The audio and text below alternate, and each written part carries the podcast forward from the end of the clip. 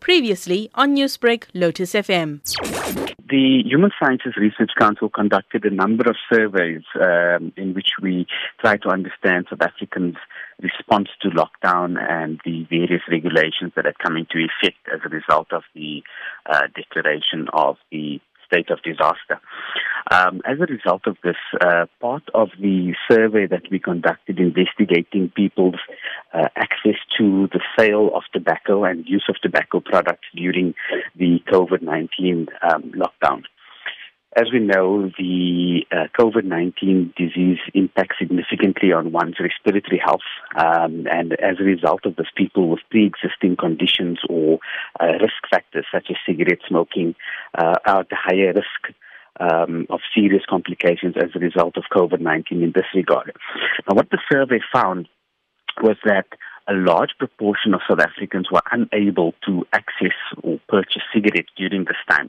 However, we did find that about 12% of South African smokers uh, were able to buy cigarettes.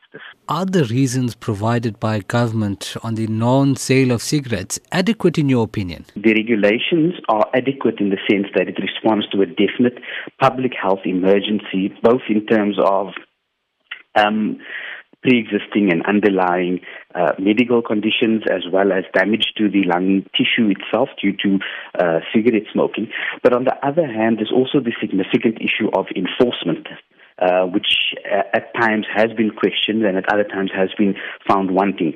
So there's two sides to the story, um, but when it comes to the effectiveness of uh, policy when it comes to tobacco control. I think history has shown us that in South Africa, in particular, we have a very good um, policy to public action uh, timeline, and as a result of that, we've seen, you know, in the early parts of the 2000s where um, policy uh, in, in uh, disruption, in fact, that took place after 1994.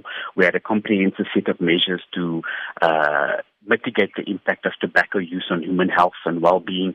And as a result of this, you know, there was lots of legislation in terms of banning on tobacco advertising, um, classifying nicotine as an addictive product, uh, but also restricting smoking in public places. And what we've seen in the years following was that there was a significant decline in cigarette consumption amongst adults, where uh, consumption decreased from 54% or by around 54% between 1999 and 2011. So there's a definite impact in terms of what policy can achieve in the real public health setting.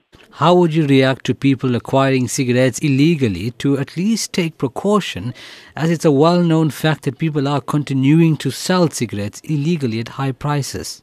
Africa has a population of about 8 million smokers. Um, and if we con- you know, conservatively estimate that uh, 5% of these will require ICU or high care in terms of health systems. I mean, it is really evident that the South African smoke uh, uh, health system will not be able to cope should there be a, a, a, rapid onset among the smoking population. The sale of illegal cigarettes uh, during a time of, of lockdown under these regulations is, in fact, a crime. Uh, the, the, the lockdown regulations really serves in the public interest and particularly from a public health point of view. So people that are, you know, uh, and, and we feel for people that have this legitimate addiction to nicotine and, and, and needs to, to, to have their fix of smoke, so to say.